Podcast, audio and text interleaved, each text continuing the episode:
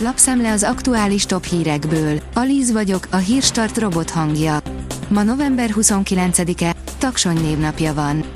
A 444.hu oldalon olvasható, hogy Financial Times, az ukrán külügyminiszter a vacsorán vesz részt a NATO értekezleten, mert a magyarok nem akarták, hogy az ülésen is ott legyen.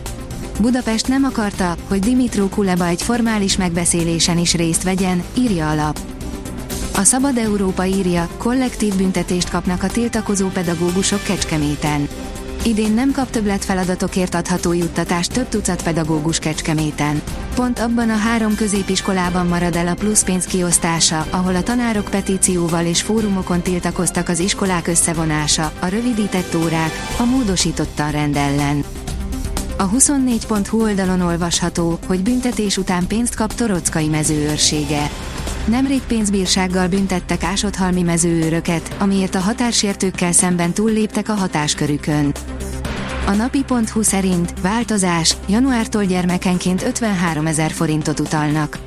Januártól 25%-kal emelkedik a nevelőszülők ellátmánya, jelentette be Fülöp Attila a belügyminisztérium államtitkára.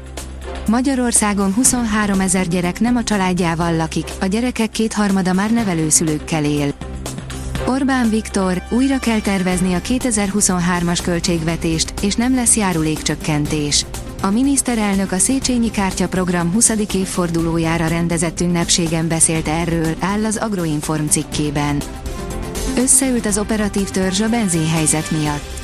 Újraülésezik az energiaveszélyhelyzeti operatív törzs, jelentette be Facebook oldalán a kormány szóvivő, Szentkirályi Alexandra. Szokásos módon a brüsszeli szankciókat emlegeti a szóvivő és sok konkrétumot nem mond el arról, hogy miért ül össze a törzs, de azért van kapaszkodónk, áll a Forbes cikkében. 27 szuperfeltételt kell teljesítenie Magyarországnak a helyreállítási alapért. Kiszivárgó hírek szerint az Európai Bizottság szokatlanul kemény feltételeket állít Magyarország számára. Kapcsoltuk tudósítónkat, Zöldhegyi Katalint Brüsszelből, írja a Hír TV. 130 éve kötelező, jövőre eltűnhet az autókból. 130 évvel ezelőtt adták ki az első magyar forgalmi engedélyt. Az első változat óta már a hetedik generációnál tartunk, és jövőre már nem is kell vezetésnél magunkkal vinni, áll a vezes cikkében. A startlap vásárlás szerint üzemanyaghiány már idén eltörölhetik a hatósági árat. Lekapcsolhatja az áramot az egyik szolgáltató a kisfogyasztóknál, a hatósági áras PB gázpalat csak elvben létezik, felülírta a mosási szokásokat az energiaválság, hiány van kristálycukorból. hírek a startlapon. A pénzcentrum oldalon olvasható, hogy 13. havi nyugdíj, januári emelés, erről mi hamarabb döntenie kell az időseknek, sok pénz múlik rajta. Ma már evidencia, hogy a digitális megoldások sokkal kényelmesebbek, mint készpénzben tartani megtakarításunkat, ennek ellenére a nyugdíjasok jelentős része továbbra is postai úton kéri nyugdíját. A kitekintő oldalon olvasható, hogy új piacokat keres az orosz gáznak Putyin. Egy orosz kazahüzbég, hármas gázunió létrehozásáról tárgyalt Kasim Zsomár Tokajev kazahelnök orosz hivatali partnerével, Vladimir Putyinnal hétfőn a Kremlben. Putyin kijelentette, hogy Oroszország új piacokra összpontosítja exportját. A büntető.com oldalon olvasható, hogy Cristiano Ronaldo és Lionel Messi elvették a gyermekkorunkat, és még átlagosak is. Még simán megvalósulhat sokak álomdöntője jelen állás szerint a Katari világbajnokságon 2022-ben. De vajon kell nekünk a két sztár dörgölőzése? Nekik egyébként szükségük lenne rá.